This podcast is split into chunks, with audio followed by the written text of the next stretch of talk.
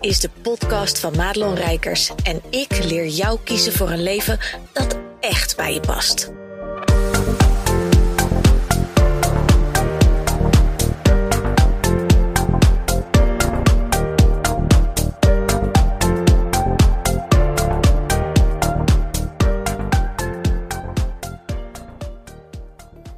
Ja, goed dat je weer luistert naar deze podcast. En dit wordt een geinige podcast, al zeg ik het zelf. Ik heb namelijk een, uh, een heel tof gesprek gehad, heel mooi gesprek, heel, uh, heel diep gesprek gehad uh, met een klant.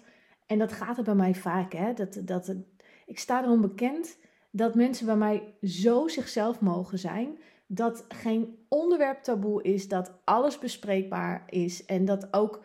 Um, problemen en situaties waar je eigenlijk bij niemand terecht kan, dat ik de aangewezen persoon ben om in ieder geval naar je te luisteren en mogelijk dus ook wat tips te kunnen geven hoe je ermee kan dealen. En daar is deze podcast uit voortgekomen.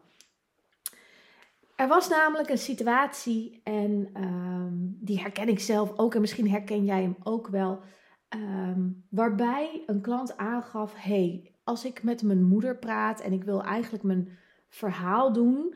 Uh, of, of gewoon even, even delen, even uh, de dochter zijn die gewoon even een luisterend oor nodig heeft. Dan komt daar heel vaak een, um, uh, een, een, een verhaal van de ander voor terug. En ik moest heel hard lachen. Niet, niet omdat ze dit had hoor, want dat, dat is echt heel vervelend, ik weet dat. Maar om het feit, zij noemde dat mijn moeder luistert autobiografisch. En ja, dat vatte meteen natuurlijk samen hoe het in de basis ook gewoon is. En misschien herken je dat wel. Dat je tegen iemand zit te praten op een feestje. Of misschien heb je zelf zo'n moeder of een zus of een tante of whatever. Of een beste vriendin. Dat als je gewoon even aan het delen bent. Dat de ander de hele tijd uh, op haakjes ingaat en het de andermans show laat zijn. En dat is gewoon vervelend. En dat doen we allemaal. Ik doe dat ook. Um, we doen het in bepaalde mate. En je hebt van die mensen die, die, die spannen echt de kroon erin, zeg maar. En die doen het altijd. En heel vaak zijn die van een andere generatie ook. He, je ziet het ook vaak terugkomen dat, dat, dat mensen um, eenzaam zijn. Dat uh, de familie, hè, of het kind in dit geval, eigenlijk de, de enige persoon is die, uh, die sowieso er altijd is. Dus die dan op zijn minst wel een soort van luistert. Maar dat neemt niet weg dat het gewoon ingewikkeld is als je dus als volwassen dochter bij je moeder wilt delen, dat daar geen ruimte voor is. Dat het eigenlijk altijd gaat over waar heeft de moeder last van en niet per se, hé, hey, maar hoe kan ik mijn kind even helpen door een situatie? En het lastige is, en dat zei ik ook tegen mijn klant, heel vaak hebben ze dat zelf niet door. Um, heel vaak, en dat is bij, bij de meeste moeders zo, hè, ik zal niet pretenderen dat het voor iedereen geldt, maar bij de meeste moeders is het zo dat ze zelf in een overtuiging leven dat ze er helemaal voor je zijn, dat ze juist heel goed luisteren, dat ze alles vanuit een beste intentie uh, doen. En nou geloof ik dat laatste zeker wel, maar dat neemt niet weg dat het voor ons als volwassen dochters soms wel eens moeilijk is, omdat je je niet uh, gehoord voelt, begrepen voelt um, en dat soort dingen.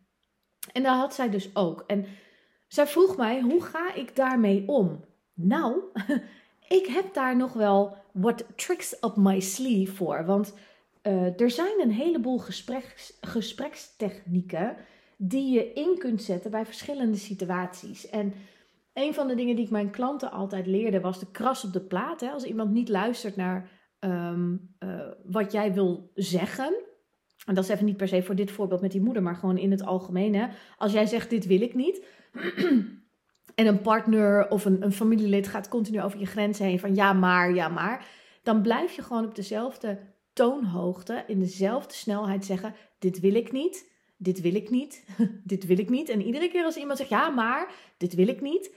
En dat wordt vanzelf raar. En wat je daarmee doet, is spiegelen wat het gedrag van de ander betekent. De ander is zich vaak helemaal van geen kwaad bewust. Dus die, hè, die wil gewoon gelijk halen. Of die wil dat jij iets voor hem of haar doet. Of whatever. Ik moet even steeds verzitten hoor. Bijna mijn reet zo. Uh, dus die stoel kraakt, daar heb je misschien last van. Dat bedoel ik eigenlijk meer. Dat, mijn, uh, dat pijn in mijn reet is natuurlijk voor jou allemaal deze dag niet zo interessant. Maar goed.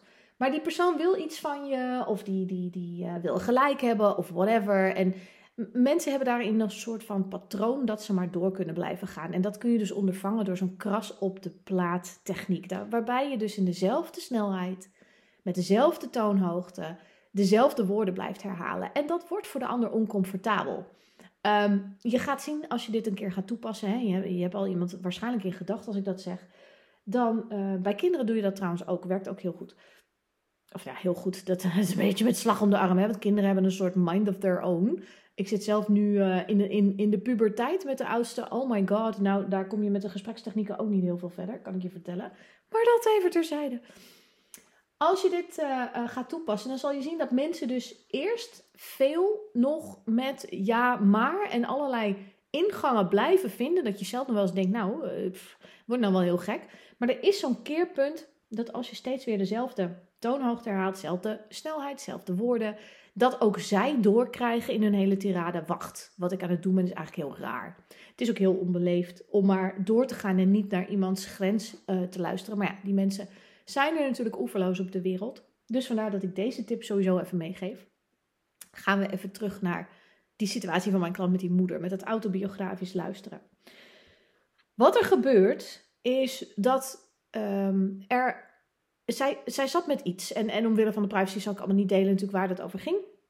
Wilde dat bij haar moeder kwijt. En, en wat er vervolgens gebeurde was dat haar moeder begon met... Oh ja, dat had ik ook vroeger, want hup. En toen werd het hele verhaal gedraaid. En ging het eigenlijk over allemaal dingen die helemaal niks te maken hadden met de situatie waar mijn klant iets over wilde delen. En toen zei ze ook van ja, en dan weet ik al hoe dat gaat. Want dan hangt ze weer in dat verhaal. En dan zit ik gewoon weer een uur te luisteren naar een verhaal wat ik echt al ken sinds ik klein was en ik kan het helemaal uittekenen. Waarop ik dus tegen haar zei, hè, want normaal gesproken, en ik snap het wel, dan word je een beetje kriegelig en dan reageer je misschien wat bot. En dat heeft geen zin, want de andere kant gaat niet veranderen, hè, hoe graag je dat ook wil. En zeker als je iemand bent die uh, persoonlijk aan het groeien is en spiritueel ook aan het groeien is, dan herken je het als geen ander dat je uh, ook heel graag wil dat de mensen in jouw omgeving dat gaan doen. En heel vaak gebeurt dat niet. Of in ieder geval niet nu. Uh, zo ook natuurlijk met deze moeder. Heel vaak veranderen die mensen niet. Maar er gaat een wereld voor je open als jij anders met de situatie omgaat. En wat er ook gebeurt is dat je de ander dwingt om ook een ander patroon te gaan volgen. Hè? Want heel vaak is het zeker in moeder-dochterrelaties. Is het een patroon wat al jaren staat, waarbij het een soort van Ehm, eh, eh, de gaskraan gaat opengedraaid worden en, en de ander doet een vlammetje erbij en hop, daar ga je weer. Daar zit je weer in dat patroon.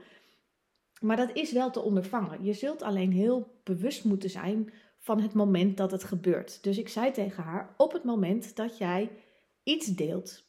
En jouw moeder draait het verhaal om. En er komt weer een verhaal wat je kent van vroeger. Ik zeg: het enige wat jij hoeft te doen is er eigenlijk een soort van te onderbreken en te zeggen: Oh ja, dat weet ik nog, want ik zeg en dan vertel je haar de clue van het verhaal. Dan is er heel weinig grond voor haar om door te praten. Ik zeg: Nou, heb je van die mensen die zoeken dan nog steeds haakjes en die zeiden: Ja, want de, dit, dat en zus en zo. Dan zeg je: Ja, dat weet ik nog, want dan en dan en dan gebeurde dat, hè, mam. Ik zeg: Daarmee ontneem je ze namelijk ook niet een stuk eigenwaarde. Want dat is natuurlijk ook wat het is. Hè? Heel vaak is het bij moeders zo, bij mensen na een bepaalde leeftijd, bij een bepaalde generatie, is het ook een stukje eenzaamheid. En ze willen zich nuttig en gezien voelen. En dat laatste willen we natuurlijk allemaal. Maar uh, zij hebben op een gegeven moment ook een deel van het leven uh, geleid. En zien hun kinderen, althans dat stel ik me zo voor, dat kan ik me ook wel voorstellen van mijn eigen situatie, zien hun kinderen groot worden en ze soort van niet meer nodig hebben. En dat is natuurlijk best wel, best wel heel naar. Terwijl de dochters aan de andere kant alleen maar denken, ja Jezus, weet je, uh, laat mij nou even, want ik heb je wel nodig, maar niet op die manier, weet je wel. Nou, dus om ze niet af te fikken, want dat is wat er veel gebeurt. Hè? Vanuit een bepaalde irritatie ga je dan, ja, dat weet ik nou wel, mam. En dat heeft geen zin, want je moeder is zich van geen kwaad bewust in dit geval. Hè? Of neem even iemand anders bij wie dit voorbeeld voor jou accuraat is. Maar het zijn heel vaak wel uh, de, de moederfiguren in dit uh, verhaal, of oma's. Een beetje compassie kan geen kwaad. Mag ik zelf af en toe ook nog wel weer even uh, zelf horen. Maar heel vaak is het wat ik in jouw oor allemaal zit te vertellen. Mag ik zelf voor mijn eigen oren ook gewoon opnieuw horen. Want ik ben ook niet vrij van al dit soort dingen. Maar ik weet vaak wel hoe ik me uit een situatie kan redden als ik goed in mijn vel zit. En daarom hamer ik er altijd zo op dat je zo goed in je vel moet zitten, omdat je dan veel meer bewustzijn hebt, veel meer rust, veel meer overzicht en dus eigenlijk ook veel meer controle om een situatie om te kunnen buigen. Dus op het moment dat Ehm, zo'n verhaal is ingestart en je hebt eigenlijk twee keer de clue al ontnomen, dan moet je wel van hele goede huizen komen. Wil je datzelfde verhaal nog een derde keer gaan inzetten? En wat er dan gebeurt, is dat er in zo'n gesprek een leegte ontstaat. Want het patroon was altijd dat zo'n moeder doorvertelde, de dochter zat zich te irriteren, dat eindigde waarschijnlijk in ruzie, um, et cetera. En nu is eigenlijk niemand beledigd, want het was een heel fijn uh, gesprekje. Uh, de dochter heeft op een leuke manier de clue ontnomen, maar eigenlijk gewoon heel duidelijk een grens neergelegd. En de moeder kan dus niet doorpraten. Dus daar ontstaat een gat. Om dat gat niet te awkward te laten zijn, is er um, de noodzaak tot een, meteen een afleiding. En het is eigenlijk met dat ik dit allemaal zit in te spreken, denk ik, oh, het is eigenlijk wel erg ook hè? Uh, een soort van how to manipulate your mom. Um, maar het is wel iets waar gewoon echt veel van mijn klanten tegenaan lopen. Ik hoor dit nou ik zal bijna zeggen wekelijks, dat is niet helemaal waar, maar wel echt uh, eh, 90% van mijn klanten heeft dit soort dingen. Dus daarom dacht ik, ik ga ook met name omdat die term zo briljant is, dat autobiografische luisteren. Ik dacht, ik ga hier gewoon eens even een praktische tip uh, podcast voor opnemen. Want ik lul altijd uh, vijf kwartier in een uur met allerlei inspiratie en dingen. Maar ik heb altijd het idee dat ik dat stukje praktische tips uh, een beetje oversla. Maar goed, misschien niet. En uh, dan mag je me dat echt laten weten als het wel meevalt. Als je het vaker wil, mag je het ook laten weten trouwens. Hoor. Uh, vind ik altijd leuk. Mail me dan even op support.madelonrijkers.nl um, ehm, Dus dat. dus de ruimte die wordt opgevuld met iets anders. Want er is ruimte in zo'n gesprek. Die moeder die praat niet door. Die dochter die, die kan nu het gesprek omdraaien, zodat ze niet iets anders kan starten. En dan kun je dus kiezen voor de afleiding. En dat is altijd een goede is, goh, wil je nog koffie of thee? Want heel vaak gebeuren dit soort gesprekken altijd als je zit, even zit thee te drinken of koffie of whatever. Um, wil je een koekje? Of goh, wat ik laatst nou had? Of goh, heb jij dat op het nieuws gezien? Nou, dat zijn allemaal van die kleine zinnetjes die je uit je jaszak kunt trekken, zeg maar, je, je spreekwoordelijke jaszak, om uh, zo'n gesprek even om te buigen. En ik zei dus tegen haar, wat ook heel leuk is. Tenminste, daar moet je, daar moet je van houden. Hè? Als je op een gegeven moment al zo in je irritatiezone zit dat je denkt, nou ik wil helemaal niet meer doorpraten, ga dan vooral naar huis.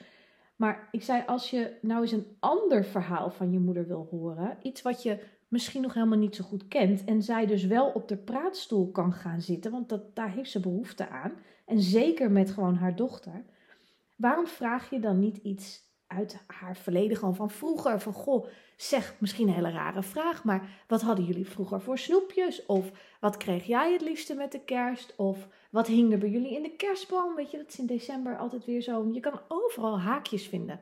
Welke spelletjes deden jullie nou eigenlijk? Hoeveel vrienden had je op de basisschool? Uh, nou, allemaal dat soort dingen waarbij je um, je ouder, laat ik het even algemener houden, heel erg uh, ziet even de ruimte geeft om ook gewoon volledig even verhaal te mogen delen. En in het voorbeeld van mijn klant wilde zij natuurlijk een ding delen, dus dat is, net even anders. Maar wat als je gewoon niet je ding kan delen bij je moeder en dat het toch echt misschien een vriendinnending is of een partnerding of zo? Dat kan ook. Ik vind niet per definitie dat uh, omdat je een moeder hebt, dat, dat daar dan alle onderwerpen uit jouw leven besproken moeten worden. Ehm, ja, sommige dingen, dat is echt een vriendinnen eh, dingetje. En andere dingen zijn echt een moeders dingetje. En je hebt gewoon moeders die gewoon niet zo goed kunnen luisteren naar de behoeften van hun kind. Maar afleiding en je moeder dus de ruimte geven en uh, haar echt te zien. En even gewoon helemaal het podium geven en zelf achterover te kunnen hangen. Ja, dat, is, dat zijn leuke vragen om te doen. En, en wie weet pik jij daar dus ook gewoon nieuwe informatie op. En want dat was met name ook, hè, er waren twee uh, grote frustraties in, in dit verhaal. Dat was enerzijds van het draait altijd weer om haar. En het andere ding was, het zijn altijd dezelfde verhalen die fucking lang duren. En die ik echt al 85.000 keer heb gehoord. En gewoon letterlijk gewoon woord voor woord kan oplepelen. Alsof ik er zelf bij was. Nou, door zo'n techniek toe te passen, kunnen er gewoon op die manier eens andere patronen ontstaan. En uh, het is een beetje de bypass als... Uh, sorry ik moest even lippenbalsem opdoen. Ik denk, oh, de hele dag al te lullen. Ik heb een paar droge lippen. Maar daar heb ik natuurlijk mijn lippenbalsem voor. Oh. Uh, en mocht je willen, willen weten welke dat is, dan moet je heel even kijken op mijn Instagram in de link in de bio. Want ik heb hem daar in mijn linktree gezet. Want ik dacht, ja, ik ga hem niet op de website zetten, want dat is misschien niet per se wat ik elke dag doe. Dus dat. Nou, dat was even de commercial tussendoor. Maar er gebeuren dus een aantal dingen omdat um, de normale patronen worden anders. En je krijgt dus een ander patroon wat veel liefdevoller is dan het uh, elkaar afbekken of het gevoel krijgen of geven. Hè, het is maar net uh, voor de moeder of de dochter. Dat je niet gezien en gehoord voelt. Want dat is voor beide partijen namelijk het geval. Die moeder in dit, in dit voorbeeld is zich van geen kwaad bewust. Die letterlijk niet bewust van wat er gebeurt bij de andere kant. Nou kun je dat dan zeggen van ja, maar dan moet je dat delen. Maar um, ik denk dat heel veel mensen niet capabel genoeg zijn om te horen als ik het bijvoorbeeld deel van goh, ik voel me niet zo gehoord, ik wil mijn verhaal delen. En je hebt het de hele tijd hè, niet meer over mij, maar over jou. Ik denk dat er heel veel aan de andere kant dat niet kunnen horen en dat dat gewoon slecht gaat vallen. Dus dan kun je wel heel openhartig um, um, gaan zeggen: Ik hou het lekker bij mezelf en ik ga dat delen met je. Maar verandert er dan iets? Nee. Dus dit is een beetje de praktische toepassing die ik mijn klanten leer. Nogmaals, het klinkt misschien een beetje gek. En uh, uh, ja, en misschien kun, kun, je het ook een beetje lelijk vinden. Maar als je zo'n moeder hebt, of zo'n oma hebt, of een tante, of een zus, of een vriendin die dit doen, dan is dit gewoon heel helpend om in ieder geval op de momenten dat jij het niet kan hebben om weer in dat verhaal mee te moeten gaan, zijn dit gewoon super praktische, helpende tips om dat uh, ja, anders te la gaan laten verlopen. En nogmaals, wie weet, kom je wel eens achter hele nieuwe informatie over iemand, doordat je gewoon ook eens een andere vraag stelt. En uh, ik ben benieuwd uh, of je wat aan deze tip hebt, tips. Uh, mag je me laten weten? Nogmaals, mail me even op support.madelonrijkers.nl En ik wens je in ieder geval een hele fijne dag. Goed dat je luisterde naar deze podcast. Wil je meer van mij weten? Check dan snel mijn Instagram of kijk op www.maatloonrijkers.nl.